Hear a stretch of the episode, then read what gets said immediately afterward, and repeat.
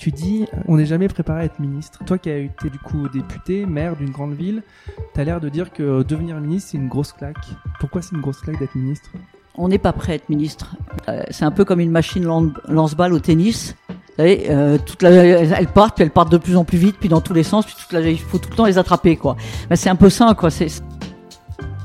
Bienvenue sur Dream Team, le podcast des personnalités qui font le sport français. Patron de grand club, journaliste sportif, entrepreneur, politique, investisseur, je pars à la rencontre de femmes et d'hommes passionnés. Des personnalités qui imaginent le sport qu'on regarde et qu'on pratique. Je suis Pierre Moreau, entrepreneur et cofondateur de la marque de vêtements Adresse. Je suis surtout un dingue de sport sous toutes ses formes et j'ai décidé de comprendre un peu plus ce qui animait celles et ceux qui ont décidé de s'engager pour le sport. Bonjour à toutes et bonjour à tous, bienvenue dans ce nouvel épisode de Dream Team. J'ai eu l'honneur d'enregistrer ce nouvel épisode avec Valérie Fournéron. Valérie, c'est une figure incontournable du sport en France. Experte incontestée en matière de lutte antidopage à l'échelle mondiale, ancienne ministre des Sports, ancienne maire d'une grande agglomération française, ancienne députée, sportive évidemment, son parcours, ses nouvelles responsabilités et la réflexion qu'elle développe sur le sport devraient finir de vous convaincre d'écouter cet épisode jusqu'au bout. Un épisode passionnant, intime, transparent, riche d'enseignements, qui retrace toute une vie dédiée au sport, à la chose publique, à la santé des sportifs et à la lutte antidopage. J'espère que cette causerie vous plaira. Bonne écoute. Bonjour Valérie. Bonjour Pierre. Alors je suis très heureux, très honoré euh, de t'avoir dans ce podcast. On va passer un super moment. Je n'ai aucun doute là-dessus. Et savoir, ça me fait plaisir de te retrouver. Parce que ta trajectoire est, elle est assez passionnante, assez unique. Euh, donc je te remercie infiniment d'avoir euh, accepté cette invitation. Et comme le veut cette grande coutume après tant d'enregistrements de ce podcast, non je plaisante, c'est le cinquième et et j'en suis très heureux d'arriver déjà à 5. Euh, est-ce que tu pourrais te présenter et nous dire euh, comment on s'entraîne à devenir Valérie Fournéon hmm. Écoute, voilà, j'ai, euh, je viens d'avoir 60 ans il y a quelques jours. Voilà, je viens d'avoir 60 ans. Moi, je suis une vieille rouanaise. Malheureusement, beaucoup de ma ville aujourd'hui est abîmée. Je suis une vieille rouanaise, l'aînée d'une famille nombreuse. Euh, pour moi, c'est très important depuis toujours euh, la famille. Et euh, j'ai toujours été fidèle à ma ville, à laquelle j'ai fait mes études, à la fois primaire, collège, lycée, et puis ensuite la faculté de médecine. Et puis, c'est aussi là où finalement j'ai exercé au CHU de Rouen, dans un premier temps. premières expériences dans la médecine du sport national et, amateur. Et puis, aussi là où euh, j'ai construit une famille, voilà, avec mon mari également médecin, et euh, j'ai eu quatre enfants. Oui. Et euh, toi, tu es, es, issu d'une famille donc de Rouennais, enfin de Petit Quevilliers. Moi, je suis né à Petit-Quevilly, mais parce qu'à l'époque, euh, l'établissement où les trois quarts euh, des enfants naissaient, c'était à Petit-Quevilly. Et donc, euh, voilà, je suis né à Petit-Quevilly, mais ma famille habitait Rouen. Alors, Petit-Quevilly, grand club émérite en Coupe de France. Est-ce que, est-ce que? Oui. et, comment ça se fait que tu t'orientes vers la médecine? Qu'est-ce qui, qu'est-ce qui, qui conditionne ces choix? Alors, peut-être un esprit un peu d'opposition, on va dire.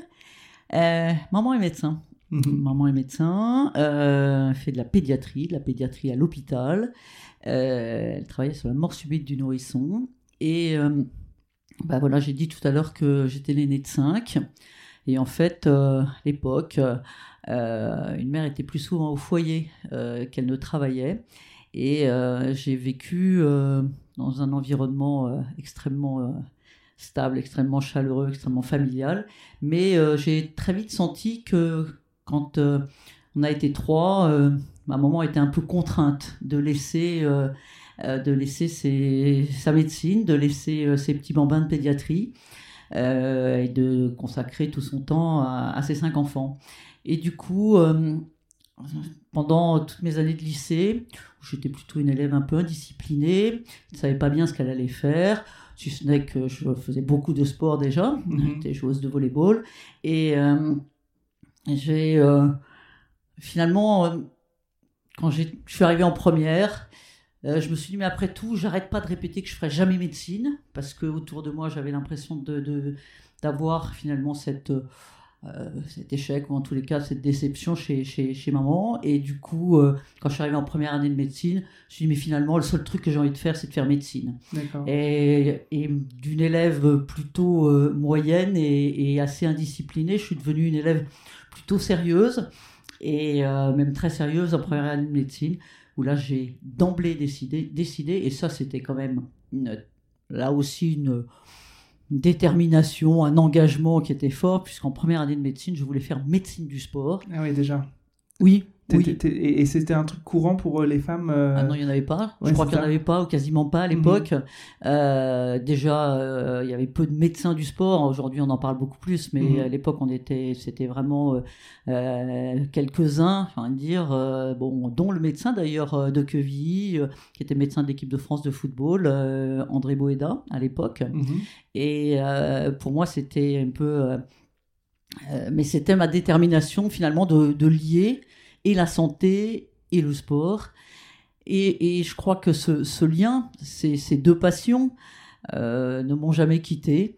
Pour moi, le sport est un outil de santé publique et donc euh, si aujourd'hui j'ai des responsabilités dans l'antidopage, c'est parce que le sport doit jamais euh, détruire la santé. Ouais. Et il y a une rencontre déterminante qui a fait que tu t'es orienté vers le sport ou c'est parce que tu étais pratiquante, tu aimais cet, enfin, cet environnement et tu t'es dit pourquoi pas, ça a l'air fun? Non, non, c'est très, là encore, très familial. Euh, très, très jeune, je voyais mon père, ses frères et sœurs, là, eux, ils étaient six. Mhm. Et après tous les repas, tout le monde jouait au volleyball systématiquement et les plus jeunes on regardait on regardait on se disait mais quand est-ce qu'on va pouvoir jouer avec eux? Mhm. et puis en sixième quand j'ai pu enfin faire euh, du sport euh, et, faire du volleyball euh, c'était à l'époque l'ASU pas l'UNSS hein, mhm. d'aujourd'hui j'ai commencé à jouer au volleyball dès la sixième à être bah voilà à, m'améliorer et à ce moment-là j'ai été autorisé à jouer avec les grands, les grands et ça ne m'a pas lâché et euh, tu peux nous dire pourquoi on t'appelait la serpillière? Je vois que tu as bien lu. Euh, effectivement, on appelait la serpillière bah, parce que je ramassais tous les ballons derrière. Euh, on est derrière un micro, donc on peut pas trop me voir. Mais enfin, voilà, j'ai 1m65. Donc 1m65 au volleyball, c'est vraiment beaucoup trop petit. Et à l'époque, donc, ouais, j'apprenais même. J'ai joué à l'attaque, à, la passe, bien sûr. ensuite, quand j'ai joué en senior, mais je ramassais tous les ballons. Et malheureusement pour moi, euh, il n'y avait pas de libéraux à l'époque. Mhm. Parce que je pense que s'il y avait eu des libéraux à l'époque, mhm. hmm, j'aurais été un peu plus loin encore, parce que je me suis arrêté en, équipe nationale cadette, et donc euh, j'aurais pu aller plus loin. Est-ce que tu penses que les postes en sport collectif, ils sont euh, éminemment... ils sont, ils sont, c'est, le miroir des personnalités? Est-ce que, est-ce que la serpillière de Valérie en volée, ça n'a pas été aussi la serpillière dans sa vie professionnelle? Ah, C'est une bonne question. en tous les cas c'est quelqu'un qui lâche jamais rien. Euh, qui lâche jamais rien, malgré euh, voilà, les aléas de la vie euh, personnelle, de la vie professionnelle. Peut-être que celle qui finalement essaie de ramasser tout et de, ramasser le collectif, finalement ça me va pas si mal. Ouais. Et tu étais capitaine ou pas? Oui. Ouais, souvent. Oui, oui, oui, dans toutes les équipes de jeunes, les équipes cadettes. J'ai dû être 4 ans, l'équipe capitaine de l'équipe de Normandie. Oui, oui, j'étais capitaine et délégué de classe à l'école. Très bien, je vois le genre. et euh, qu'est-ce qu'on dit de la, de la, Valérie de cette époque? Qu'est-ce que disent les gens de, de toi, tes parents ou ton entourage? J'avais des parents sportifs, donc euh, c'était des parents supporters. Et mhm. ça, c'est extraordinaire quand on, quand on a une passion, qu'on a les parents qui vous accompagnent sur cette passion. Euh, et puis, c'est finalement l'autonomie euh, acquise assez rapidement grâce au sport.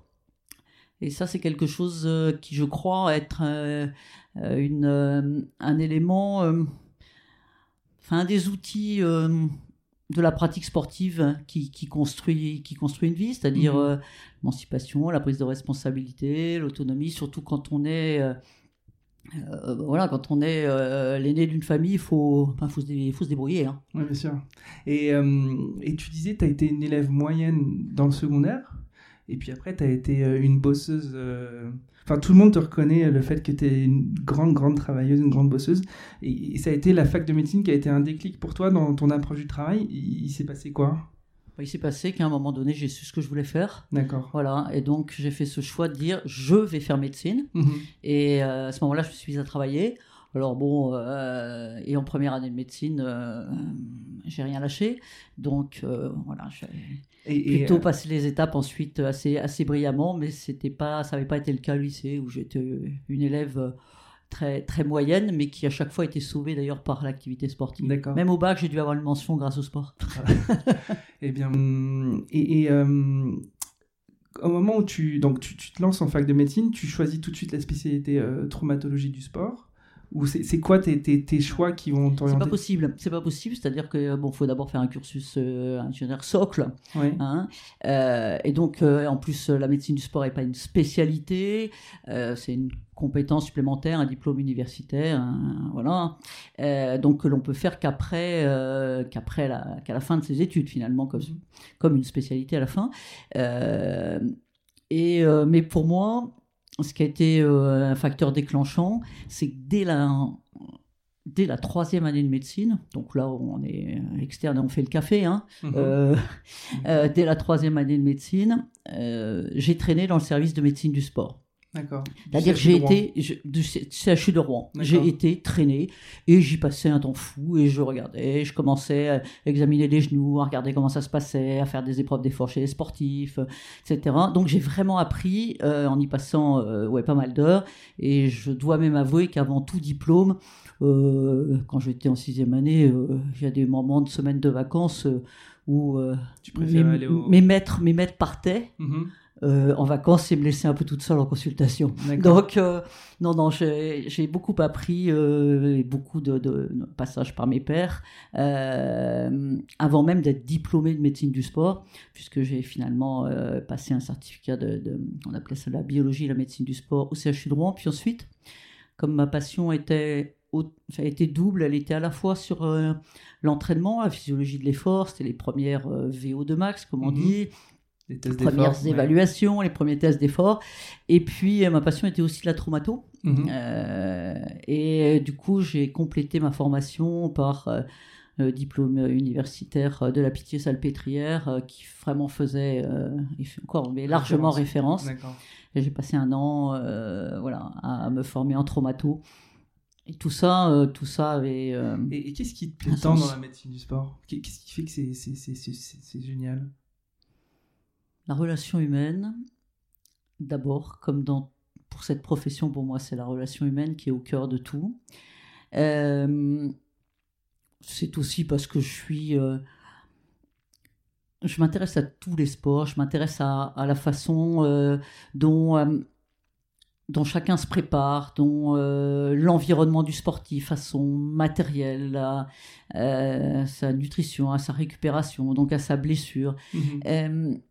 C'est vraiment toujours ça qui m'a passionné et y compris quand on avec finalement cette traduction d'une phrase qui pour moi est assez significative qui est euh, le sport c'est l'effet dose c'est-à-dire que finalement on n'en fait pas Mhm. on a toutes les pathologies de la sédentarité y compris euh, des pathologies d'équilibre personnel Mhm.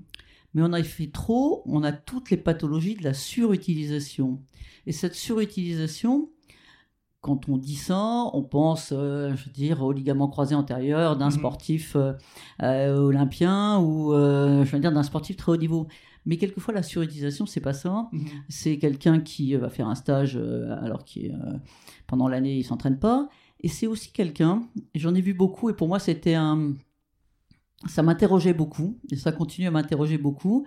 Euh, c'est euh, finalement euh, quelqu'un qui se met à la course, par exemple, de, de longue durée, qui veut courir un marathon à 35 ou à 40 ans, et qui va organiser sa vie autour de cet objectif, qui n'est absolument pas un objectif de performance, objectif de, par exemple, de finir le marathon en moins de 4 heures, euh, mais qui du coup va quelquefois mettre en l'air euh, sa vie sociale, sa vie professionnelle, parce qu'on va au boulot en courant, on repart du boulot en courant, parce que le soir on se couche à 9h, parce qu'on veut plus sortir, parce qu'on parce qu'on compte euh, les petits pois qui sont dans son assiette. Je caricature à peine, et Mhm. moi ça me faisait très mal de voir arriver des gens en consultation qui finalement étaient dans ce, cette surutilisation du sport, mhm. alors qu'ils étaient dans une pratique qui était une pratique de loisir, mhm. normalement. Donc, je crois que pour moi, c'est le sport, c'est bon, à la fois une passion au sens j'aime le regarder, je suis très spectatrice, très supportrice même, mhm. mais c'est aussi euh, la, la, traduction de ce que le sport peut apporter comme équilibre euh, de vie mhm. dans toutes ses dimensions euh, pour finalement enfin je trouve qu'il n'y a, a, pas beaucoup il n'y a pas beaucoup d'outils qui ont ces, autant de leviers. Autant de leviers. Ouais, je comprends. C'est un peu ce que ce que me dit euh, ce que m'ont dit mes, mes, mes, tout premiers invités, euh, qui sont euh, du coup des ayatollahs du sport, parce que en effet c'est un outil multifactoriel et, et peut-être qu'on ne considère peut-être pas assez à sa juste valeur. On y reviendra peut-être. et du coup, donc tu, tu, finis ta fac de médecine, tu t'installes en généraliste. C'est quoi tes, tes, ton, ton oui, je fais comme tout le monde des, des, des, gardes, des remplacements mhm. euh, de, médecine générale. Hein, J'en ai fait pas mal. Mhm. euh, et puis, euh, et puis je, je, vais au CHU de Rouen dans le service de, donc, de physiologie et de médecine du sport de l'époque. Et euh, j'y reste pendant dix bonnes années mhm. à temps plein. Et tu t'investis beaucoup dans le sport local? Ah bah, et du coup, je m'investis pas mal. C'est comme ça que j'ai découvert, enfin, T'es dans l'univers du hockey sur glace. Euh, bon, l'équipe rouennaise des Dragons. C'est ça, euh, que tout le monde sache. Hein. l'équipe de, France, de l'équipe de Rouen est la meilleure équipe de hockey de l'histoire. Oui. oui, je le revends. On peut le revendiquer, c'est vrai. 14 titres de champion de France. Voilà. Et, donc, tu étais médecin de l'équipe pro. Pendant 7 ans. Mais ce qui est assez. Enfin, dans cette histoire aujourd'hui, euh, Rouen est très, effectivement euh, très reconnu sur, euh, sur la place dans, dans ce parcours. Mais moi, je suis parti en 90, et en 90, c'était ma septième année de médecin. Mhm et c'est le premier titre de champion de France. Donc euh, moi j'ai vécu euh, la période où le hockey sur glace c'était c'était pas ce que c'est aujourd'hui. Y compris sur le plan national d'ailleurs. Ok. Et, euh, et tu t'investis aussi avec la Fédé de volley parce que tu es, es, médecin de, des équipes de, de, France de volleyball. Comment comment tu arrives à, à, rentrer dans, dans ce bah, dans, sur, sur, ce poste? C'est finalement assez simple puisque on a une organisation euh, assez classique finalement du mouvement sportif qui est assez similaire à l'organisation des, euh, des collectivités, de la décentralisation. Euh, ça serait un autre débat, mais c'est un atout du mouvement sportif d'être mhm. organisé comme ça, contrairement à d'autres acteurs comme la culture. Et, et, du coup, moi j'étais fort logiquement élu à ma ligue de volleyball Mhm. Euh, de Normandie, médecin, bah, avec un médecin, donc euh, t'es pas nombreux, donc du coup médecin fédéral régional. Et donc il y a une commission médicale nationale ensuite dans laquelle je représente la Normandie. Puis, euh, je veux dire, au regard de l'expérience que j'avais déjà avec des sportifs de haut niveau, puisqu'à l'époque, les premiers sportifs de haut niveau que, que j'ai euh, suivis, que j'ai accompagnés, n'étaient euh, pas un collectif, mhm. euh, puisque c'est Stéphane Caron, qui fait deux jeux donc, en sans nage libre. Mhm. c'était aussi Alain Blondel, mhm. un autre décathlonien. C'était un tout petit peu après Kader chez Kemani, qui est resté un de mes collaborateurs très longtemps, et qui est encore un de mes amis proches sur le 1500. Et donc, il y a eu, j'avais déjà une expérience pour le suivi des sportifs de haut niveau qui était sur la Normandie. Euh, bon, le volleyball, je connaissais, c'était ma discipline, donc du coup, euh, voilà, l'équipe de France de, de volley féminine. Euh, et, fort logiquement. Très vite, tu, tu participes aux commissions d'experts, notamment sur le sport comme outil de santé publique et la politique de dopage. très vite, tu es investi même sur l'appareil législatif avant même d'avoir des, des, des, mandats. Comment tu t'investis tu déjà, enfin pourquoi tu t'investis déjà aussitôt dans, dans cette problématique? Alors effectivement, en 89-90, je me retrouve à diriger le bureau médical du ministère des Sports. Euh, la politique est un univers que je ne connais absolument pas et j'accède à cette responsabilité uniquement comme médecin, comme médecin du sport et sur, dire, sur le plan technique. Mhm. Euh, et d'ailleurs, quand euh, propose cette, cette fonction, j'ai des amis qui disent Mais qu'est-ce que tu vas aller faire à Paris Une fois que tu auras fini de lire l'équipe, tu auras fini ta journée? Je ne connaissais rien à la haute administration, rien à l'organisation, mais j'aime bien les challenges. et donc j'ai atterri effectivement, à l'époque le ministère des Sports était rue Olivier de j'ai atterri là-bas. Et je me suis, j'ai découvert vraiment un environnement public, la chose publique, avec beaucoup de passion. Avec du coup à l'époque la loi de 89 donc il fallait très toiletté euh, après l'affaire Ben Johnson mhm. euh, sur l'antidopage, mais aussi euh, la réorganisation du service médical de l'INSEP, des CREPS, enfin bref, ça m'a complètement passionné. je partais le matin très tôt de Rouen, je rentrais très tard, j'avais déjà trois enfants, et donc au bout de deux ans, j'ai dit bon, ça va quand même être très difficile et je suis rentré sagement à la maison. D'accord. Tu es rentré sur un poste de praticien pendant, et pendant ces deux ans, tu, tu pratiquais plus la médecine ou? Alors pendant ces deux ans, quand j'étais à Paris, je pratiquais plus la médecine. Et je suis euh, rentrée et en fait dans une structure de médecine du sport euh, également publique, euh, donc qui était un gros centre dans la banlieue de Rouen à Sotteville, et donc que j'ai que j'ai dirigé et qui était un peu comme le service du CHU où on suivait les sportifs de haut niveau, les sportifs de loisirs, la traumatologie, l'accompagnement de la performance, comme l'évaluation. Alors, euh, je tiens à dire qu'il n'y a pas que les sportifs de niveau qui avaient la chance de t'avoir comme médecin, puisque moi j'étais soigné là-bas aussi euh, pour mes petits problèmes de genoux. Euh, et du coup, tu t'investis à la mairie de Rouen en tant qu'adjoint en sport. Qu'est-ce qui fait que tu, passes deux, choses, deux choses. la première chose, je l'ai dit au tout début, Rouen, ma ville, fidélité à ma ville, ça m'a jamais lâché. J'ai une passion pour cette ville et, voilà, j'ai fait toute ma vie. Euh, deuxième chose, euh, j'ai effectivement découvert la chose publique par l'intérieur en étant euh, chef du bureau médical du ministère des Sports. Quand je suis rentré de cette expérience, je me suis dit c'est vraiment les médecins, on est complètement nuls on n'y connaît rien en gestion, on n'y connaît rien en droit. J'ai eu envie euh, de, de, travailler un peu, de m'intéresser. Pour tout dire, j'ai même eu envie de participer au concours de l'ENA. Je ne pouvais pas le passer, le concours interne, je n'avais pas assez d'années au CHU, mais euh, ça m'a intéressé. C'est quand même marrant, tu étais déjà très tôt intéressé par ça? Oui, j'ai eu envie de... Euh, à la maison, il n'y a, personne qui fait de la politique dans la mhm. famille. J'avais un grand-père qui, qui, euh, qui, faisait un peu de politique, un peu. Ah, vrai. un vrai, voilà, un vrai. Mais euh, dans la famille, on faisait pas de politique, mais par contre, on était très débat public. Euh, lecture du journal, le commentaire du journal, euh, je veux dire, les informations partagées, euh, etc. Donc, mhm. et très investi dans la vie associative chez mes parents. Et donc, pour moi, le, débat sur la, chose publique, même sans avoir de responsabilité, faisait partie de la maison. D'accord. Faisait partie de la maison. Et donc, en, voilà, en l'été 94, complètement par hasard. C'est vrai que j'ai croisé donc celui qui est devenu en 95 le, maire de Rouen et euh, Yvon Robert. Voilà, Yvon, Yvon, Robert, qui est encore aujourd'hui maire et qui euh, euh, je ne connaissais pas du tout. Hein. Et en fait, il t'a été présenté par quelqu'un comment, comment vous êtes rencontrés si je, raconte cette histoire, voilà, 94, euh, euh, c'est la construction du métro à Rouen. Euh, Yvon Robert est chargé à l'agglomération de la construction du métro.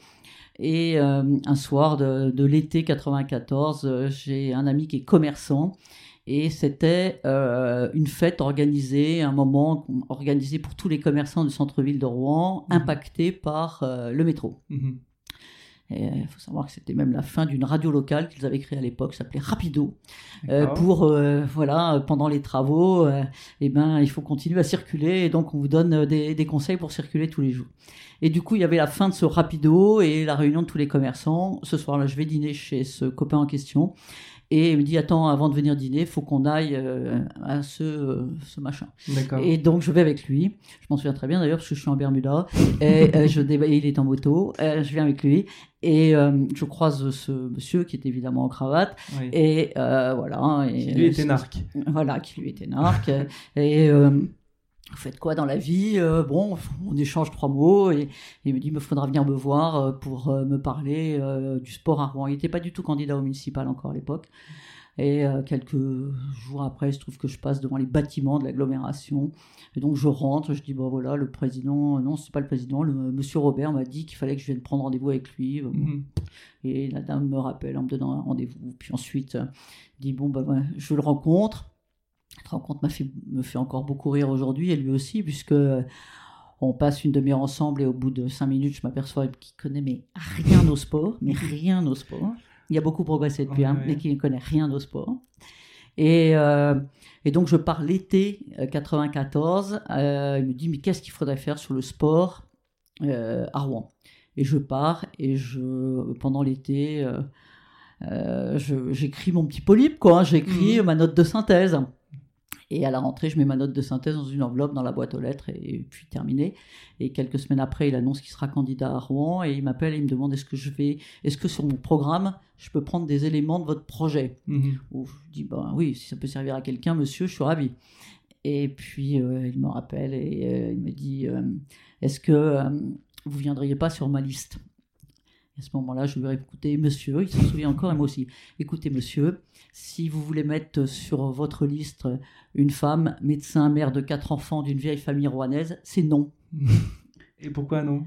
Parce que je ne voulais pas être utilisé sur euh, la vieille rouennaise. C'est vrai que ma, partie de ma, famille, sur le plan euh, du côté paternel, était vraiment une vieille famille rouennaise d'industriels.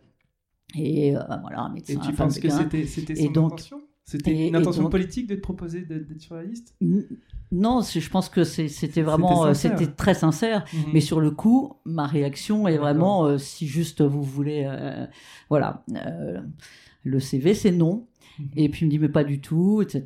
Et puis bon, nos échanges ont, ont permis de, construire une vraie confiance qui existe encore aujourd'hui. Mhm. Et, et en fait, c'est toujours un peu le, fil rouge aussi. C'est à cause de lui alors tout ça. le fil rouge un peu de, cette interview finalement, de ce podcast, qu'à chaque fois, je rentre chez moi et je dis à mon mari voilà ce qu'on me propose. Il me dit fais jamais ça. Évidemment, le lendemain, j'avais accepté. voilà. Et donc, je pars. Euh, on me dit qu'on sera jamais élu puisque la ville de Rouen n'a jamais été à gauche. Euh, moi, je suis pas au Parti socialiste à l'époque. Hein, Je mhm. suis vraiment ce qu'on peut appeler la société civile. Mais je me dis, j'aime ma ville et je me dis pourquoi pas apporter quelque chose sur mes passions, le sport et la santé. Mhm.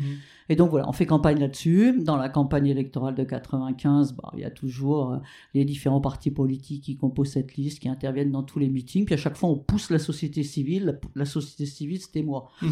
Donc voilà, donc je me retrouve à faire des discours dans des meetings. J'avoue que l'expérience de, de Toubib faisant des trucs dans les, dans les congrès de médecine me sert un peu quand même. Mhm. Et puis, euh, voilà, donc bon, on est persuadé qu'on va être battu. Je me souviens d'ailleurs que entre le, le, premier et le deuxième tour, je suis avec l'équipe de France de voler à Calais où on joue une qualification cheval d'Europe. Il faut que je rentre pour tenir mon bureau de vote. Euh, et, et, je me suis arrêté quatre fois sur la route tellement j'étais crevé. Mhm. Voilà. Et donc j'arrive. Euh, et puis le soir de, de, l'élection, dans mon bureau de vote, qui était un bureau de vote euh, très très très à droite, plus à droite de la ville où on m'avait collé à surveiller. Et dans ce bureau de vote, euh, évidemment, on a perdu.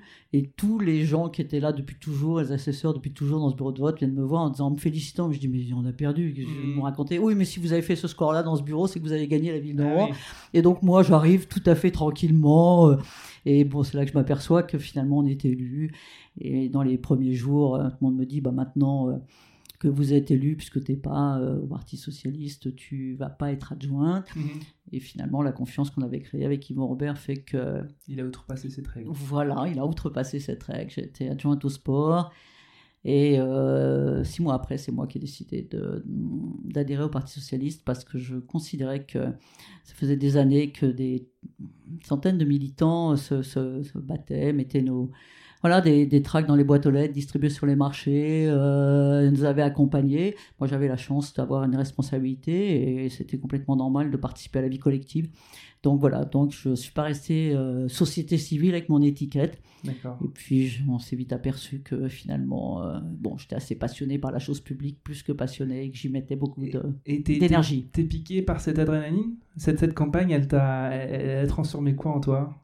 Est-ce que tu t'es dit, euh, c'est bon, c'est ce vers quoi je vais me diriger Pas encore pour la, pendant la campagne, mais c'est vrai que euh, j'ai vraiment j'ai vraiment euh, découvert l'engagement public et, le, plaisir de, voilà, de, porter un projet collectif euh, avec des valeurs qui sont, qui sont les miennes. Et ouais, ça, m'a, ça, a été une, ça a été une belle découverte. Ça a été une très belle découverte. Et, oui.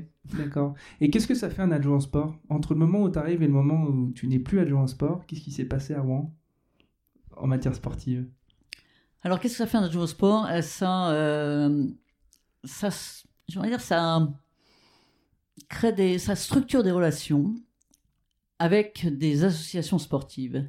Et ça crée une confiance et une possibilité pour les acteurs du sport de s'inscrire dans la durée.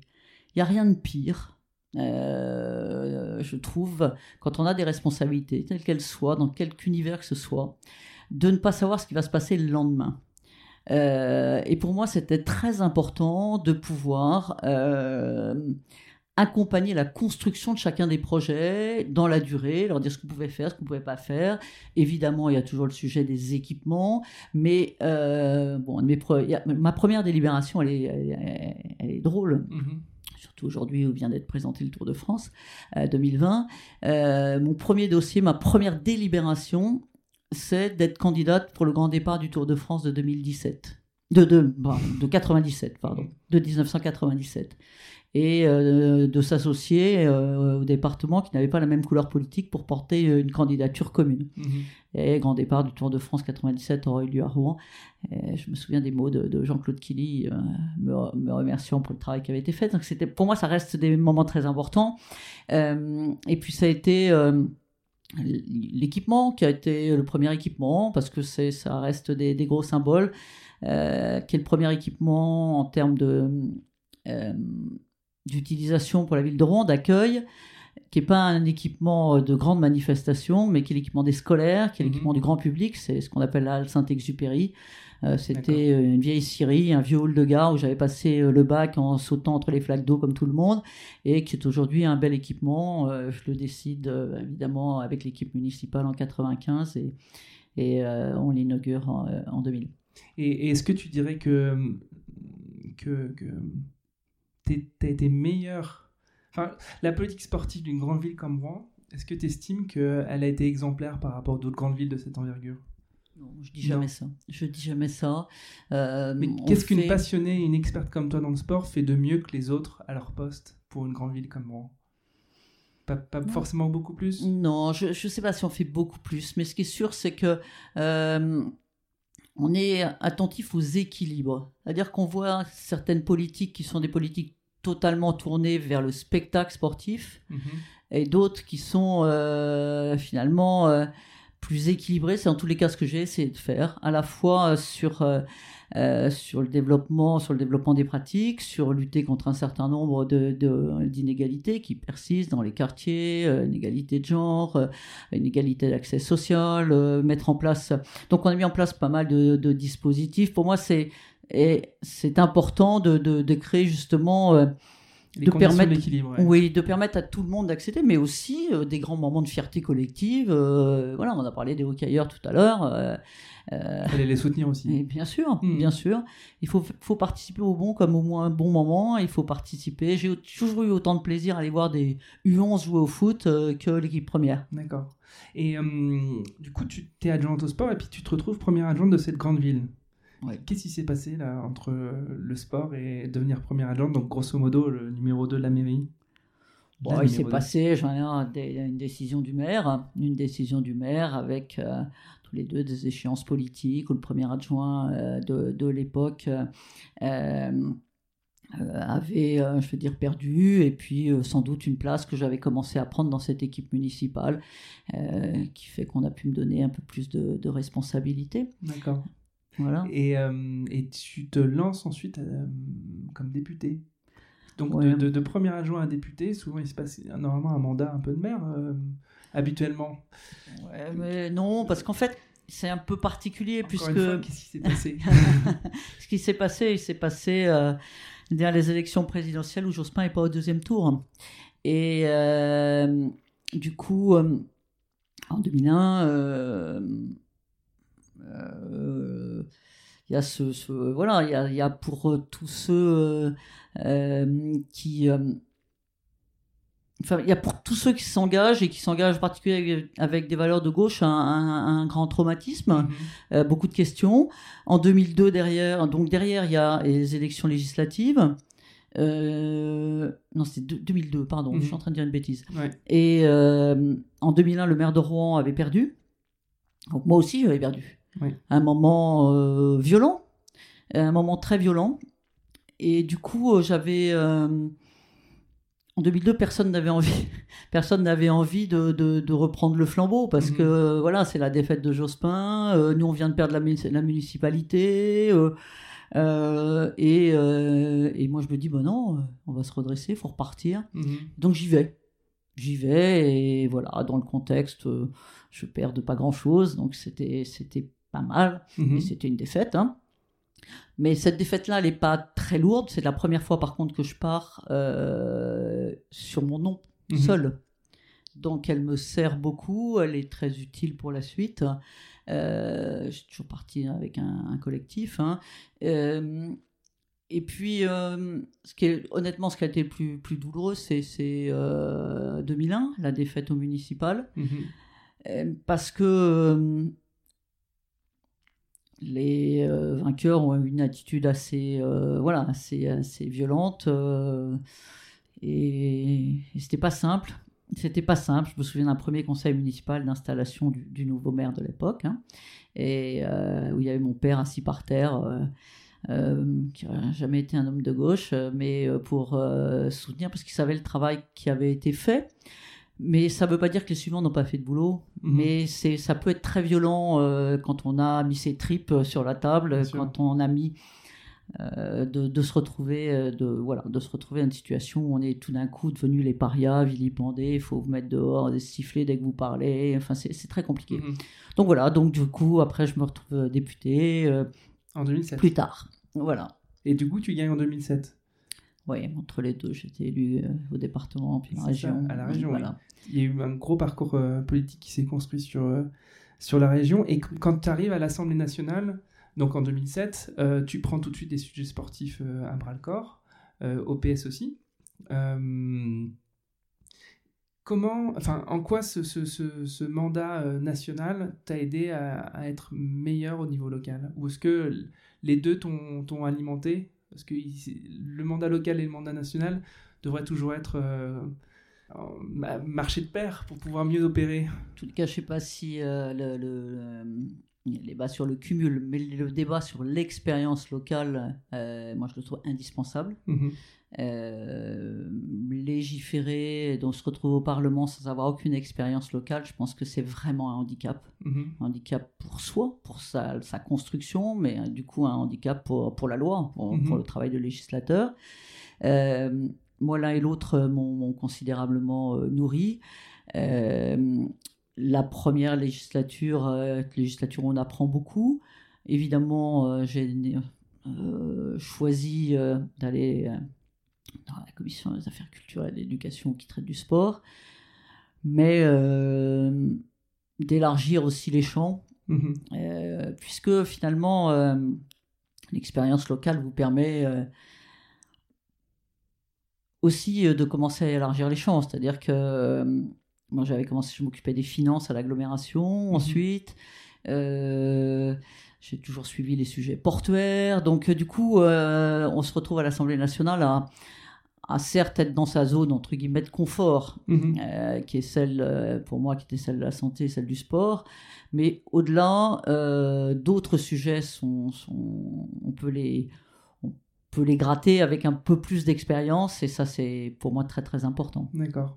L'année d'après, tu es maire de Rouen, une des rares maires femmes d'une aussi grande ville. Qu'est-ce que tu fais à Rouen, toujours en matière sportive, dont tu es particulièrement fier Puisque le focus de ce podcast, c'est le sport. évidemment, tu as fait beaucoup de choses pour Rouen, mais est-ce que sur euh, la politique publique que tu as amenée à Rouen en matière sportive, il y a quelque chose dont tu es particulièrement fier il y a, Ouais, il y a pas mal d'éléments de, particulièrement fiers, je dirais, c'est il faut, il faut écouter les, il faut peut-être écouter les acteurs du sport. je crois que c'est eux mes, mes, meilleurs ambassadeurs finalement, les meilleurs témoins. encore ce week-end, c'était le cadeau IKEA qui voulait absolument je viens de remettre les prix parce que on a, on, a construit ensemble. On a construit ensemble. Alors, il y a des années où voilà, il y a des titres, il y a du développement scolaire, il y a, on a construit ensemble des opérations autour de la pratique féminine, on a construit, puis on a construit un équipement qui était, pour moi était euh, très important, qui est le Kind Arena aujourd'hui. Oui, euh, c'est un, très vieux dossier, puisque moi j'ai voulu le porter quand j'étais à la région et quand j'étais à la mairie euh, dans les années, fin des années 90. donc, on avait fait l'étude, on avait fait l'étude du site. Ensuite, on perd la mairie. À ce moment-là, le maire décide de déplacer, de ne pas le faire à, à l'endroit prévu. Du coup, quand on a des politiques d'aménagement urbain, on sait que le nerf de la guerre, c'est de posséder le foncier. Mhm. Donc on passe d'une situation où la ville possédait le foncier à une situation où il faut acquérir 35 euh, parcelles. Et donc euh, bah, c'est 7 ans de retard, des coûts complètement différents. Euh, mais cet équipement que j'ai, entre guillemets, rêvé, parce que c'était un équipement qui, qui manquait sur l'ensemble de l'agglomération, de, la métropole aujourd'hui, je l'inaugure comme ministre. Mhm. Et donc je l'ai porté depuis mes premières responsabilités. Et finalement, je l'inaugure comme ministre. Et ça, euh, c'est quelque chose euh, dont, bien sûr, je me souviendrai toute ma vie. Alors, juste pour, pour, euh, pour préciser, le Kind Arena à Rouen, c'est l'équivalent d'un Zénith. Enfin, c'est une grande, grande salle qui peut accueillir des grandes compétitions sportives internationales. Alors, pas tout parce qu'il y a tous les débats sur la capacité. Mhm. Euh, mais euh, c'est euh, aujourd'hui, dans la plus grande configuration, c'est 6000 places. Et c'est surtout un équipement qui, donc depuis qu'il a été inauguré en 2012, est un équipement qui a accueilli à la fois de la Coupe Davis, de la Ligue mondiale de volley, a accueilli l'ensemble bon, de la Coupe d'Europe et des, sports co, des, championnats du monde scolaire, beaucoup mhm. de championnats du monde de hand, là, les, récemment. Enfin bref, on, on a un équipement qui permet pas d'accueillir 10 euh, 000 personnes ou 20 000 personnes comme Bercy ou comme 2-3 euh, grandes arénas, mais 2-3 grandes arénas qui euh, ont aussi du mal à vivre au quotidien. Donc, il faut être soucieux de l'équilibre des finances publiques. Donc, mhm. il faut il faut un équipement qui ait une équipe résidente, ce qui est le cas aujourd'hui avec le basket, et aussi à une dimension suffisante mais pas excessive. Mhm, je comprends. on, fait un, grand saut euh, en 2012 ou un petit peu avant 2012, euh, parce que se, prépare du coup euh, cette campagne électorale où François Hollande est élu. et du coup, comme dans tout programme politique présidentiel, il y a quand même une brique sport qu'il faut ériger. Euh, t'es, es, l'expert sport du PS, t'es l'expert pardon, depuis assez longtemps au sein du Parti Socialiste. Comment ça se construit un programme politique sportif? Euh, ça se construit d'abord avec une, euh, une, bande de copains. ça se construit à plusieurs. Donc c'est vraiment euh, une multiplication de, de, de, réunions, de belles rencontres, de nuits partagées. voilà, il y avait le comité national olympique qui avait challengé tous les, tous les candidats euh, pour, euh, avec une multitude de questions. Enfin, donc on avait une base qu'on avait construite au sein du Parti socialiste, mhm. mais plus largement, on a construit un groupe. Moi, je me souviens, on se réunissait euh, une fois par semaine au départ, puis plus souvent, pour construire un projet, construire un projet pour, pour le candidat. dans ce projet, il y avait, je veux dire, de, de multiples volets il y avait autour de la table des acteurs qui venaient des institutions, du monde, du, monde des, fédérations, du monde des élus, des sportifs, des arbitres. Il y avait vraiment toutes les familles du sport. Et ça, c'était pour moi très, très important de pouvoir réunir tous ces acteurs. On a euh, d'ailleurs euh, reconnu par le CNOSF construit un projet qui euh, était sans doute le plus abouti. Mhm. Il y a eu un moment très... Par rapport à celui de Sarkozy, à Oui, qui était, ouais. qui était beaucoup plus Vous abouti. étiez labellisé CNOSF, du coup. En tout cas, on était... Euh, ouais, ouais, ça, ça, avait été clairement dit que... Euh, bon, moi, j'ai fait quelques débats aussi avec euh, ceux qui étaient responsables du, du, du projet euh, pour, pour Nicolas Sarkozy. Et on a, on, a, réussi à, à vraiment mobiliser autour de ce projet avec euh, d'abord un grand meeting qui a été entièrement consacré, qui était à Créteil, qui a été entièrement consacré au sport, ce qui était le seul candidat à faire un meeting sur le sport. où fait salle très très comble Mhm. et avec des, des présidents de fédération avec énormément de monde. Et 100 jours avant l'élection, on a fait une tribune euh, qui était publiée dans Le Monde avec 100 sportifs de haut niveau qui ont signé cette tribune.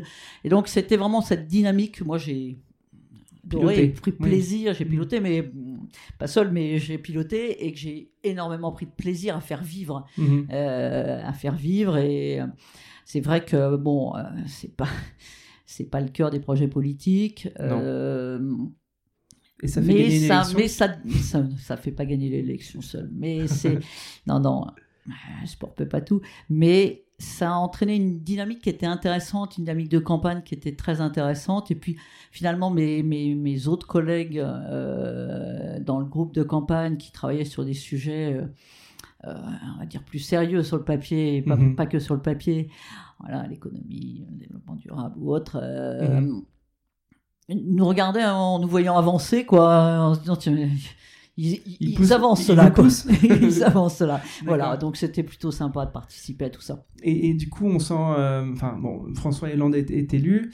euh, et du coup, arrive le moment où il faut nommer un gouvernement. Euh, Est-ce que tu te dis, c'est pour moi, ce ministère des Sports? Puisque tu as, piloté tout le sport du PS depuis quelques années, la campagne. tu te dis quand même que Non. ça peut Alors, pas, me- ça peut pas me- ne pas être toi. Non, je me dis pas ça. Je me dis que ça peut être moi, Mhm. mais euh, comme euh, dans tout la- le parcours politique, j'ai euh, j'ai rien calculé puisque je suis j'ai pas une carrière. Enfin, j'ai pas écrit des choses. Je me suis pas dit tiens derrière je vais être maire, tiens derrière je vais être député. Mhm. Jamais. Donc en fait finalement, j'étais très heureuse dans, dans, dans ma mairie. Euh, J'avais été très heureuse de participer à, à cette victoire. Euh, bon, euh, effectivement, mon nom circulait, mais beaucoup d'autres- noms circulaient. Et j'étais assez, euh, voilà, j'étais assez sereine en me disant peut-être, peut-être pas. Voilà, j'attendais. bon, alors après, dans les, les- les heures, enfin les 24 heures qui ont précédé, euh, bon, quand un certain nombre de, de médias nationaux commencent à s'installer euh, Mhm. sur la place de l'hôtel de ville, euh, etc., et bon, faut quand même commencer à se dire que bon, ça Il pourrait, qui- ça pourrait. Et j'avais comme pris quelques voilà quelques précautions au cas où ou quelques organisations au cas où puisque bon la seule les seules personnes finalement où je m'étais dit il faut quand on arrive avec des responsabilités, il faut arriver euh, pas complètement euh, tout nu, faut arriver avec quelqu'un qui gère très vite euh, votre com et les relations avec la presse Mhm. immédiatement euh, un directeur de cabinet, voilà, un chef de cabinet, c'est les trois personnes indispensables. Donc je savais que si ça arrivait, immédiatement. Parce que tu le sais pas avant la presse? T'as pas, tu sais pas quand même à plus de 24 heures, 48 heures avant enfin, que tu je l'ai su, je, je l'ai su euh, une demi-heure avant, Ah d'accord. par un coup de Et c'est pareil pour les ministre. autres ministres de je pense, que, je pense que c'est absolument pareil. Donc, euh, c'est surtout des promesses qui ont été faites. À Mhm. des... Moi, j'avais pas de promesses, donc j'étais euh, en attente Mhm. tranquillement. Et effectivement, Jean-Marc Ayrault m'a appelé une demi-heure avant euh, le micro devant l'Élysée. Donc, euh, et à ce moment-là, euh, j'avais euh, heureusement, finalement, euh, déjà euh, trouvé Valérie Allemand qui était. euh, je l'avais déjà. Sensibilisé en lui disant dis donc euh, si jamais ça arrivait est-ce que tu viendrais euh, Mhm. diriger ma communication mes relations presse? Et euh, elle était venue le jour même et elle a attendu dans ma salle d'attente à la mairie de savoir si oui ou non toute la journée. Et donc elle a géré elle a géré la presse qui en fin de journée a débarqué dans mon bureau. Bon, du coup, la mafia rouennaise est au tête de- à la tête de ce pays, puisqu'il y a François Hollande, Fabius et Valérie Fournéron qui sont au gouvernement et président. Non, je, je voulais hum, juste revenir sur un mot que tu as dit dans enfin, une interview que j'ai vue. Tu me dis quand est-ce qu'on doit s'arrêter. hein. Tu dis, euh, on n'est jamais préparé à être ministre. Toi qui as été euh, du coup député, maire d'une grande ville, tu as l'air de dire que euh, devenir ministre, c'est une grosse claque. Qu'est-ce qui s'est passé euh, au moment où tu prends tes fonctions? Pourquoi c'est une grosse claque d'être ministre? Quand on a vécu un parcours politique comme le tien déjà. on est on est on n'est pas prêt à être ministre même si on a c'est bien d'avoir de l'expérience euh, voilà c'est bien d'avoir de l'expérience euh, mais tout est nouveau Euh, je, peux donner euh, des, choses qui sont très simples. Quand j'étais député et maire, le dimanche soir, je regardais mon agenda de la semaine et je me disais il y a trois quatre moments importants avec des discours importants qui comptent que je veux revoir avant ou que quand on est ministre, c'est pas ça, c'est vous apprenez le soir en rentrant dans un appartement qui n'est pas le vôtre. Euh, vous vous mettez à travailler la journée du lendemain et vous découvrez euh, dix discours successifs ou dix moments qui sont importants. C'est pas les trois moments de la semaine, c'est mhm. dix moments qui sont importants. Euh, vous maîtrisez plus rien de votre agenda vous ne faites plus aucun choix personnel en termes d'agenda, en termes d'organisation. Donc il faut un cabinet en qui, ce qui était le cas, en qui vous avez pleine confiance. Euh, les médias sont, partout, donc ça, mhm. ça change complètement. Euh, à un moment donné, en souriant, je disais au début, mais rendez-moi mon, France 3, quoi. mon France Bleu, euh, et mon Paris Normandie. Mhm. Voilà, donc, non, non, vous avez un environnement immédiat qui change complètement. L'urgence est permanente. permanente. C'est un peu euh, comme une. Euh, c'est le Premier ministre qui dit ça aussi, euh, actuel. C'est un peu comme une machine lance-balle au tennis. Vous voyez, mhm. toute la, elles partent, puis elles partent de plus en plus vite, puis dans mhm. tous les sens, puis toute la, il faut tout le temps les attraper, quoi. Mhm. c'est un peu ça, quoi. C'est, on a donc le moment. Moi, j'aime travailler. J'aime, j'aime, j'aime travailler le fond. Et c'est vrai que c'est quelquefois extrêmement frustrant de ne pas avoir euh, la possibilité de, de, de, beaucoup travailler le fond. C'est beaucoup, finalement, c'est, c'est beaucoup de, de, de, politique au sens euh, exposition. Mm-hmm. Euh, rythmé par l'Assemblée nationale, par le Sénat, etc., par le Conseil des ministres. Et le, le, temps de travail sur le fond c'est finalement plus vous qui le faites, mhm. ou presque plus. Les arbitrages sont, sont, sont finalement euh, après un travail qui n'a pas été fait par vous. Et ça, mhm. c'est, enfin, moi, je trouvais ça très dur. Et puis, il y a un, dernier, un autre côté que je trouve euh, pas simple, c'est que, en tous les cas, dans, dans, dans mon mode de fonctionnement, moi, j'ai adoré piloter comme maire une équipe d'élus, mhm. euh, de mettre en avant mes adjoints, de, de euh, et du fait de la place des médias, de l'organisation d'un gouvernement, vous n'existez que par vous-même. C'est-à-dire que si on veut que si on veut exister, faut en permanence euh, se mettre en avant, communiquer sur soi, etc et c'est pas, euh, bien sûr, c'est l'ensemble du gouvernement qui est, qui est euh, jugé, mais la réalité, c'est que chaque ministre n'existe que par lui-même. Mhm. Et donc, il faut être très, euh, entre guillemets, orgueilleux pour soi-même. Mhm. Et c'est quelque chose d'assez compliqué. Ça, c'est une bascule que tu as connue en arrivant au ministère. Parce que l'ambition personnelle ou la trajectoire personnelle prenait le pas sur le travail collectif ou oui. ça ça m'a enfin pour moi c'était c'était mm. assez compliqué mais chez Ruki tu t'en es très bien sorti oui. ça c'est bon. Ça, il avait fallu des mois et des mois. Cabinet raconterait ça euh, pour que j'accepte d'aller euh, chez Ruquier. Et puis euh, finalement, je suis sorti de cette émission qui s'était effectivement bien passée, qui aurait pu mal se passer, mais qui s'était bien passé. J'étais ravi de l'avoir fait mm. et je me suis senti très à l'aise. Et est-ce que, parce qu'on parlait tout à l'heure de la gouvernance du sport, parce qu'il y a plein, plein, plein d'entités. Il y a le COJO, il y a le CNOSF, à quoi ça sert un ministre des Sports quand tu as une structuration, en tout cas française, qui est à ce point-là euh, organisée Finalement, euh, est-ce qu'on a besoin d'un ministre des Sports? Ah, On a besoin d'un ministre des Sports parce qu'on a besoin d'une politique publique du sport. Ça, pour moi, c'est euh, justement indispensable. On, on a, on a coutume de dire le sport, c'est euh, l'outil d'intégration, de lutte contre les discriminations, les violences, euh, etc. Mais non, le, sport en lui-même n'est pas porteur de ces valeurs. Il faut avoir une politique sportive publique pour permettre au sport de porter ces valeurs-là, ce qui n'est pas du tout pareil. Mmh. Et euh, après, chacun a sa responsabilité. Le Comité national olympique, comme tous les comités nationaux, il n'est là que pour organiser le mouvement olympique et les fédérations olympiques. Mhm. Euh, euh, c'est pas lui qui euh, organise finalement et qui porte une politique publique avec les territoires au sens politique publique, au sens de d'une politique publique. Il mhm. est donc pour moi les, les, les, acteurs l'organisation du sport en France est assez, est très, finalement très cohérente avec, avec l'organisation décentralisée. Et euh, c'est un atout pour le sport de se dire que finalement le ministre des Sports a un interlocuteur au Comité national olympique, que euh, dans les régions, ils ont des interlocuteurs dans les ligues régionales, que dans les départements, les comités départementaux et dans les villes avec les clubs. Mhm. Et finalement, cette organisation, euh, quand j'étais à la région, est une organisation qui est un atout pour le mouvement sportif. Vous avez, je me suis occupé de culture et de, et de sport à la région, parce que je suis mhm. aussi une passionnée de culture. Et bah, pour voir les acteurs culturels, vous êtes obligé de voir toutes les compagnies de spectacles vivants. Mhm. Si vous voulez voir euh, les clubs de foot quand vous êtes à la région, non, vous voyez la Ligue régionale de foot. Mhm. Elle a le mandat de ces, clubs.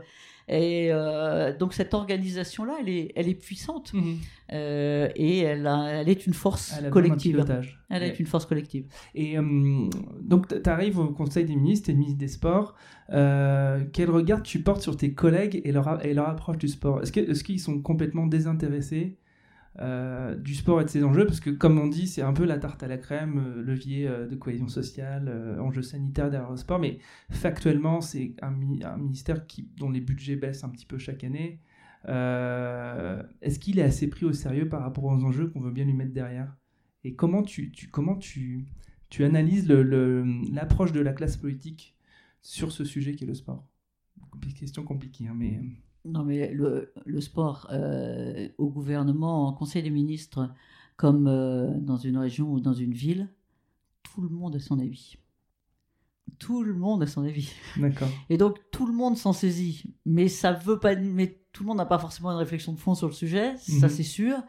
Mais euh, c'est vraiment le sujet qui finalement ouvre tous les débats quand vous avez euh, ministre des Finances et que vous n'êtes pas un féru, euh, je sais pas quoi, qui va vous euh, parler, je sais pas, la, suppression de taxes professionnelles, tout le monde n'a pas son avis. Mhm. quand vous parlez de politique sportive, tout le monde a l'impression qu'il peut donner son avis, qu'il a son avis. Et donc, le sport a ça de particulier dans le débat public. Mhm. C'est à, à, la fois sa force, mais du coup, euh, c'est aussi le fait de ne pas le traiter comme un sujet sérieux, mhm. parce que bah, tout le monde dit, mais moi quand j'ai joué là, et moi dans le club de ma ville, et moi euh, euh, je sais bien parce que je me suis fait tel entorse, et moi... Ben, et on le prend pas dans sa dimension, et moi je me suis efforcé de le prendre dans une dimension qui est beaucoup plus globale, à la fois donc l'outil de santé publique, et peut-être on en reparlera, c'est essentiel, mais c'est aussi l'outil de diplomatie, Aujourd'hui, un pays, pour exister sur la, sur la planète monde, il a besoin d'un pouvoir politique, un des pouvoirs économiques, il a besoin d'un pouvoir militaire, mhm. mais il a besoin d'exister sur la planète sport. Et euh, on voit bien combien euh, les anciens pays du RSS ont besoin d'organiser euh, pour exister. On voit bien aujourd'hui pourquoi le Qatar existe, pourquoi on a voulu organiser les Jeux à Rio pour la première fois en Amérique du Sud, etc. Il y a un pouvoir dire, accueillir la jeunesse du monde entier. Mhm. C'est euh, évidemment euh, l'image que voulait Vladimir Poutine avec Sochi. Et, tout ça, euh, c'est un, pouvoir donc politique qui est extrêmement, extrêmement puissant.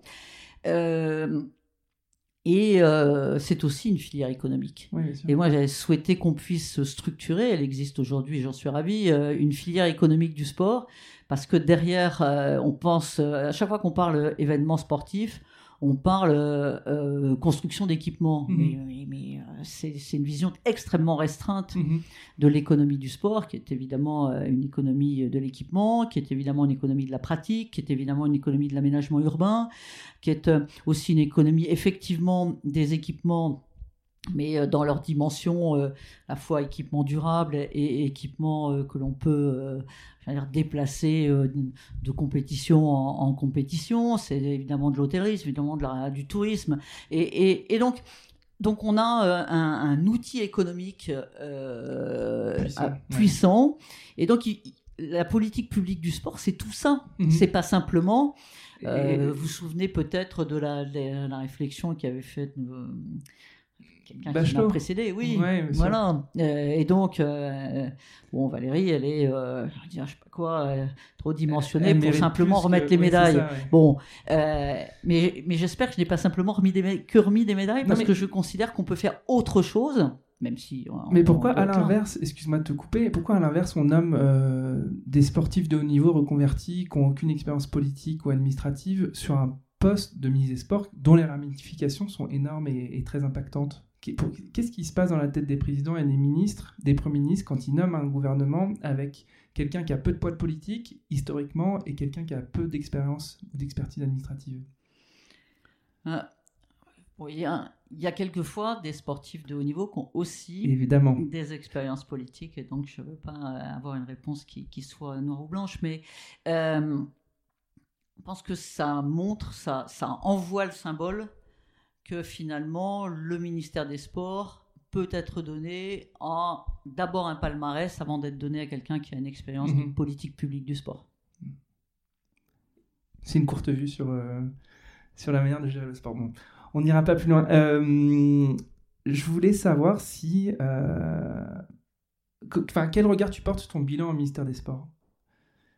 Est-ce qu'il y a un truc dont tu es particulièrement fier? Tu as parlé du sport sur ordonnance, de la diplomatie sportive, de la filière économique du sport, tu as lancé énormément de choses. Enfin, euh, est-ce qu'il y a une saillance, est-ce qu'il y a un élément pour lequel tu es particulièrement fier?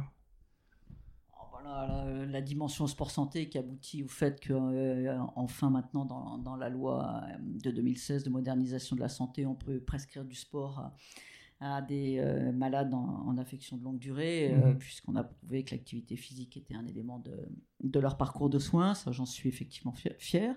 Je suis fier d'avoir aussi, c'est jamais seul, hein, faut être, on est soutenu par le gouvernement, par le Premier ministre, par le Président de la République, mais d'avoir porté la candidature de Paris 2024. Eh ça a été lancé sous ta, sous ta mandature. parce que quand on est à Londres en 2012, il faut quand même oser le faire. Il n'y en a pas mhm. beaucoup qui ont envie d'y aller, hein, comme on dit, y compris ceux qui se réjouissent aujourd'hui. Euh, euh, il y en a quelques-uns qui ont oublié. Mhm. Hein.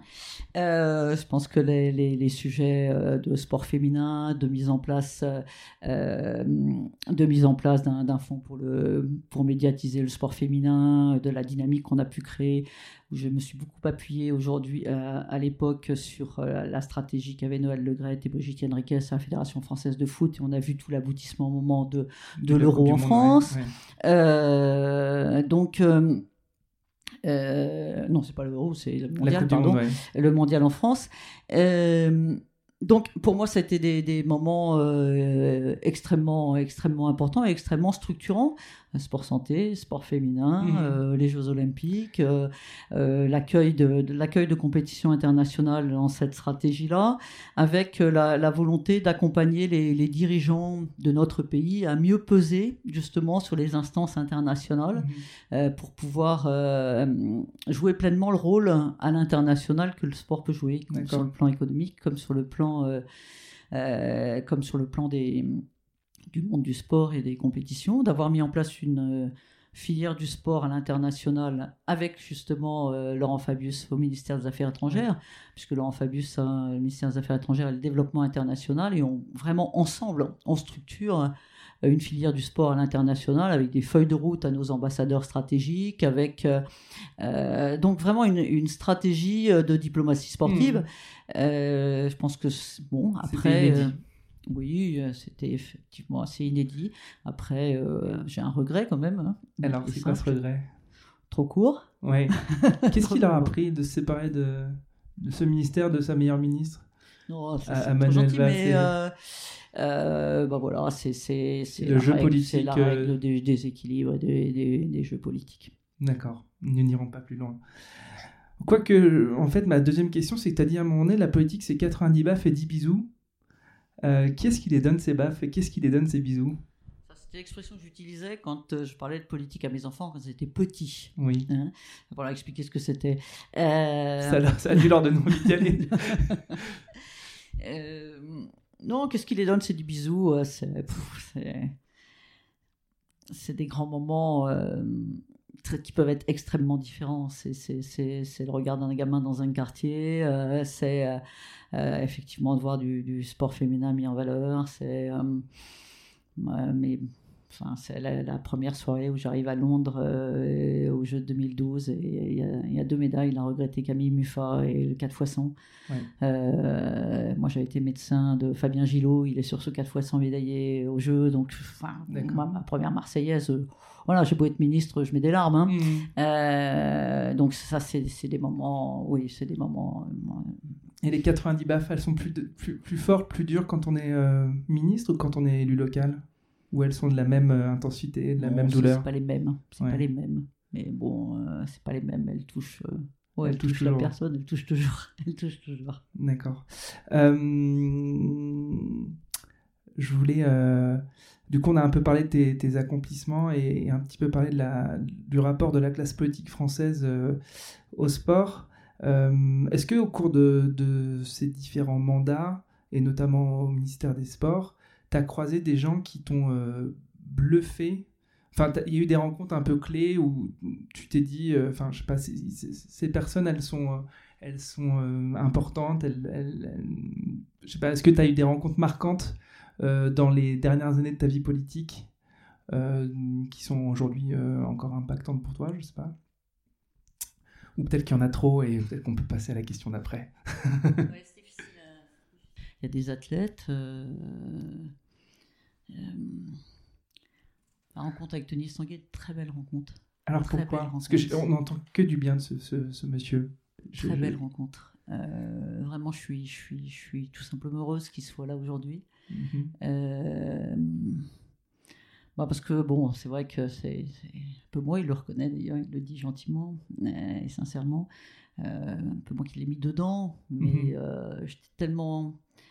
J'étais tellement fière après parce que ayant siégé à l'Agence mondiale antidopage et lui aussi pour le CIO, tellement fier de le voir arriver au CIO, tellement fier de, de voir la place qu'il a prise au CIO, euh, euh, la reconnaissance qu'il a de, de, de, ses pairs. Puis ensuite, euh, ben, on l'a embarqué évidemment dans la candidature de, Paris. À l'époque, on l'a embarqué avec Bernard Lapassé. et ouais, c'est c'est à la fois la, sincérité, la profondeur de l'homme, euh, le parcours sportif dans une discipline dont on connaît euh, la rigueur et, l'humilité mhm. par rapport à l'environnement, euh, celui de l'eau vive. Et, enfin, c'est ouais, beaucoup de, beaucoup de très belles découvertes humaines. D'accord. Parlons maintenant de ce que tu fais aujourd'hui. Parce que je pense qu'il y a un devoir de pédagogie autour de ton activité Est-ce que tu peux nous dire ce que tu fais aujourd'hui, Valérie? Alors, qu'est-ce que je fais dans cet univers? Parce que euh, sinon, moi, je suis euh, aujourd'hui euh, secrétaire général de la première entreprise d'économie sociale et solidaire de mon territoire, qui est, la, Matmut, et je m'occupe particulièrement du sujet sport-santé, ça ne vous étonnera pas, et du suivi des établissements mutualistes en matière de santé. Et effectivement, j'ai une responsabilité qui est un peu dans la droite ligne, peut-être, de toutes ces dernières années, je préside l'International Testing Agency, c'est-à-dire donc l'agence internationale de contrôle antidopage, qui est née euh, d'une volonté euh, du mouvement sportif international, donc du, CIO, euh, de l'agence mondiale antidopage, après, on va dire, les affaires russes et les questionnements sur l'organisation antidopage internationale euh, de se dire qu'il fallait qu'on ait une organisation internationale qui puisse réaliser le programme de contrôle antidopage pour les organisateurs d'événements internationaux, donc par exemple pour le CIO, pour les Jeux olympiques, pour une fédération internationale, donc au niveau international, organiser ces contrôles en conformité avec le code de l'Agence mondiale antidopage, mais sans conflit d'intérêt entre celui qui organise et celui qui organise l'événement, pardon, et celui qui organise les contrôles. Mhm. L'Agence mondiale antidopage, qui a été créée en 99, c'est une agence qui a un rôle, faire un code mondial avec des standards internationaux que tout le monde doit respecter pour les laboratoires, pour les athlètes, pour les fédérations, pour les pays. Donc des, vraiment des standards internationaux. C'est le bouquin, c'est mhm. la règle. Et puis ensuite, qui finalement, met en place ce programme de contrôle antidopage qui réalise l'ensemble du processus, euh, test en compétition, en dehors des compétitions, localisation des athlètes, acceptation des ordonnances, gestion des résultats, etc. etc. Donc tout le processus, et puis évaluation des risques euh, par discipline, par pays, par euh, type de, voilà, de manifestation et tout.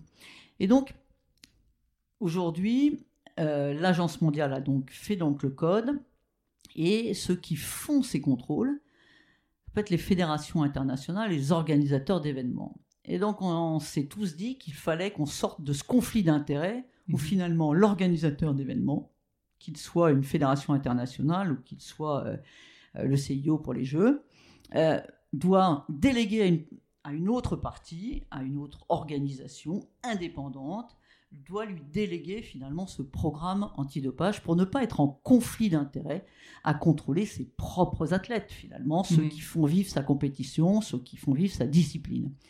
Et donc on a, euh, ils ont décidé, moi j'ai piloté un groupe de travail puisque j'avais travaillé, enfin j'avais représenté le continent européen à l'Agence mondiale antidopage, présidé la commission médecine santé recherche de cette agence mondiale. Et donc une fois que j'ai fini ces mandats à l'agence mondiale, on m'a demandé de réfléchir euh, donc euh, à la constitution d'une nouvelle organisation pour faire cette partie contrôle. Et ainsi est née, officiellement inscrite au registre du commerce en Suisse, cette fondation International Testing Agency. Elle est née en mars 2018. Mhm. et voilà, moi j'ai recruté mon premier directeur le 1er juillet 2018. Aujourd'hui, cette agence qui est donc basée à Lausanne à 45 euh, personnes issues de 20 nationalités différentes, avec de l'expertise euh, vraiment très importante dans tout le domaine de l'antidopage, dans le domaine scientifique, mais aussi dans le domaine de l'éducation, des mhm. programmes éducatifs, évidemment dans les programmes juridiques, parce que bah, il faut des contrats avec les fédérations, il faut suivre les athlètes, il faut notifier, etc. Et donc une jolie petite boutique oui. Euh, passionnante, passionnante parce que. Euh, Mais risquée. Oui, bien sûr. Euh, on, traite des sujets, des sujets qui sont qui sont des sujets délicats, qui sont des sujets pour moi essentiels parce que l'éthique, la, non triche, la non mise en danger de sa santé et la non l'éthique du sport, la sincérité du résultat, c'est l'essence même du sport. Si on mhm. doute de la sincérité du sport, du, résultat, on n'a mhm. plus de sport. Ouais. Et, euh, donc c'est vous qui avez aussi dénoncé l'organisation euh, russe du dopage. Euh, est-ce que... C'est pas moi. C'est pas du tout moi. En fait, c'est l'Agence mondiale antidopage. D'accord. C'est l'Agence mondiale antidopage qui a demandé un certain nombre de rapports, hein, rapport McLaren, Pond d'abord, rapport McLaren, qui ont donc dire, démantelé l'organisation du dopage dans ce, dans ce pays euh, particulièrement entre 2012 et 2015. Et donc, euh, c'est à la suite de ça que le CIO a pris un certain nombre de décisions, que l'Agence mondiale a pris d'autres, chacun en fonction de leur responsabilité. Le, CIO, bien sûr, vis-à-vis euh, du comité olympique russe et des athlètes des Jeux olympiques de Pyeongchang, et l'Agence mondiale vis-à-vis de l'Agence nationale RUSADA, l'Agence nationale antidopage russe, vis-à-vis du laboratoire de Moscou, etc. Donc, chacun sur ses responsabilités. Nous, nous n'avons pas euh, de responsabilité euh, de, de, sanctions, nous, nous mhm. faisons les contrôles mhm. euh, en conformité avec l'agence. D'accord. en novembre, il y a Craig Reddy qui lâche le feu de président de la MAF, tu postules? Allez, il faut, être très honnête, ça a été une question, bien sûr, il y a quelques mois. Mais euh, voilà, il aurait fallu que je commence par représenter le continent européen, puisque c'est au tour euh, de l'Europe de présider. Euh, J'étais plus en situation d'exercice politique. J'avais, euh, on venait de me confier cette mission de présider l'International Testing Agency, et, j'avais envie de mener cette mission et de la réussir. Ce que j'espère qu'on va faire, c'est plutôt bien parti, mais voilà. Et donc j'ai pas décidé euh, d'aller en tous les cas être candidate. Après, on n'est jamais d'être élu. J'ai candidate à l'Agence mondiale antidopage, euh, voilà, qui est à Montréal. Euh, j'ai encore besoin de, C'est aujourd'hui, il euh, faut d'abord réussir la mission qu'on vous confie. D'accord. Ce sont mes dernières questions, Valérie. Je te remercie beaucoup d'avoir accepté euh, de passer ce petit temps avec moi. Euh, bon, pour beaucoup, 2024, c'est l'échéance ultime. Tu en es un petit peu responsable de tout ça, puisque vous avez déposé le dossier de candidature. Qu'est-ce qui doit se passer pour la France en 2024 J'aime bien quand la question est posée qu'est-ce qui doit se passer pour la France en 2024 et pas pour Paris ce sont les Jeux de Paris, ce sont les Jeux de la France. Et, euh, et euh, pour moi, euh, c'est vraiment les Jeux, ça doit être une compétition de rassemblement national où tout le monde se sent concerné, bien sûr par la performance des Français, parce qu'on la regardera, mais aussi par ce que euh, les jeux peuvent nous apporter euh, en termes d'héritage collectif. Et euh, pour revenir sur les sujets sport santé, j'espère qu'en 2024, on aura construit un projet où il y a plus de place pour l'activité physique dans notre quotidien, dans notre quotidien à l'école, comme dans nos résidences de personnes âgées, comme pour nos malades, comme pour nos modes de déplacement au quotidien, nos politiques d'urbanisme dans nos villes, plus de place pour le vélo, plus de place pour la marche, plus de place.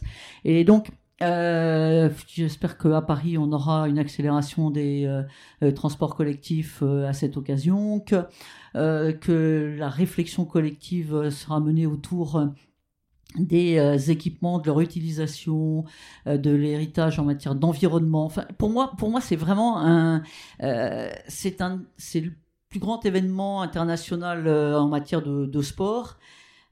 Mais si on ne regardait que la performance des sportifs, on passerait à côté euh, de d'au moins la moitié, mhm. c'est-à-dire de ce que peut être, euh, de ce que doivent être, j'ai envie de dire, les Jeux Olympiques de 2024. D'accord. Et euh, donc, tu as une carrière qui a été qui, qui est loin d'être finie, parce que même si tu n'as que 60 ans, je tu n'as pas l'air du genre de vouloir prendre ta retraite, j'ai pas l'impression. Est-ce que tu sais après quoi tu as couru, ou après quoi tu cours, toi-même? De travailler autant. Tu as même eu au moment du, changement euh, de gouvernement une petite, euh, une petite fatigue peut-être qui était due à l'intensité de ton travail. Je ne sais pas ce qui s'est passé exactement, peu importe, mais tu travailles euh, et tu as toujours travaillé énormément. Pourquoi, pourquoi s'infliger autant de... de, de, de, douleur de, Non, non, c'est pas de douleur. C'est vrai que c'est vrai que quand j'ai quitté le gouvernement, j'étais à Bercy, l'économie sociale et solidaire. Euh, pour un gros souci de santé, et donc ça c'est derrière moi. Mhm. Euh, mais euh, je dois dire qu'aujourd'hui, je, je, goûte une nouvelle organisation. Elle est encore pleine de travail, c'est vrai, mhm. et j'ai pas l'intention de prendre ma retraite demain matin. mais je découvre mes enfants diraient c'est un peu tard, peut-être, malheureusement. D'abord, je prends plus de temps pour mes petits-enfants que pour mes enfants. Et je découvre ce que c'est que de, de, de, maîtriser justement son agenda, euh, de pouvoir dire non. C'est pour ça que j'ai eu le plaisir de dire oui aujourd'hui. Merci encore.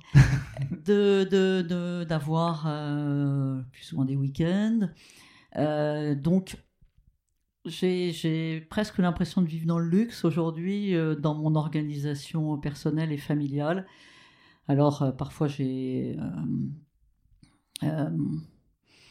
des regrets, mais je me dis, je me suis beaucoup dit ça au moment de, de, la défaite de 2017, parce que je n'oublie pas que j'ai tourné la page de la vie politique après euh, la défaite aux législatives de 2017. c'est vrai que tout le monde me disait, mais c'était pas ta défaite, c'était le contexte euh, politique de 2017. Et euh, je dis, mais oui, mais le message qui est quand même renvoyé, c'est que pendant pas tout à fait 30 ans, euh, vous, euh, vous êtes engagé euh, sans beaucoup de limites personnelles, mais aussi sans beaucoup de limites pour votre environnement personnel, pour vos choix professionnels. Et à un moment donné, tout peut être balayé sans que toutes ces années comptent. Mmh Et ça, ce message-là, il est tout de même assez violent. il est tout de même assez violent. Ça, c'est la grosse baffe dont on parlait. Oui, c'est la grosse baffe. C'est la grosse baffe. Euh, et donc, euh, à ce moment-là, vous, moi qui n'ai jamais construit vraiment de, de, plan de carrière, vous vous arrêtez, vous dites bon. Euh, peut-être que, justement il, faut pour l'avenir qu'il y ait d'autres repères et d'autres règles qui soient fixées. Et c'est pour ça qu'aujourd'hui, je me permets parfois de dire non, même de plus en plus souvent de dire non et d'accepter finalement que ce, que, ce qui me fait plaisir. Et euh, c'est vrai que euh, ce gouvernement m'a proposé un certain nombre de responsabilités que j'ai refusées. D'accord. Euh, voilà, donc je suis très sereine aujourd'hui. C'est sur un autre référentiel désormais. Voilà, et j'ai toujours regardé devant moi. Et aujourd'hui, je regarde devant moi de façon, de façon plus sereine, avec un environnement qui est moins, moins pressant, moins prégnant. J'ai peut-être besoin de ça en vieillissant. Super. Dernière question. T'aimerais entendre qui dans ce podcast? Qui je dois inviter? Ah oh. faut inviter. Euh, ben oui, il faut inviter Tony Estanguet, bien sûr. Avec grand plaisir, tu veux m'aider? Ouais, je peux essayer de t'aider. Ouais, je peux essayer de bon, merci beaucoup. Merci beaucoup. Merci à toi, Pierre. Au revoir.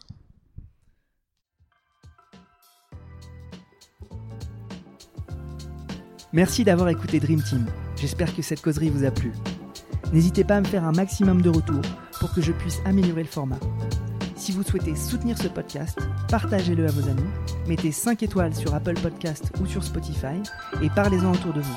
Je vous assure que ça boostera le podcast et ça motivera à progresser et à vous proposer un contenu de qualité.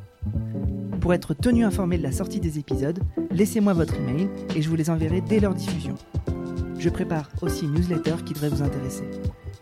Enfin, vous pouvez me suivre sur LinkedIn, sur Instagram ou sur Twitter en cherchant Dream Team. Encore merci pour votre écoute. On se donne rendez-vous à la prochaine causerie.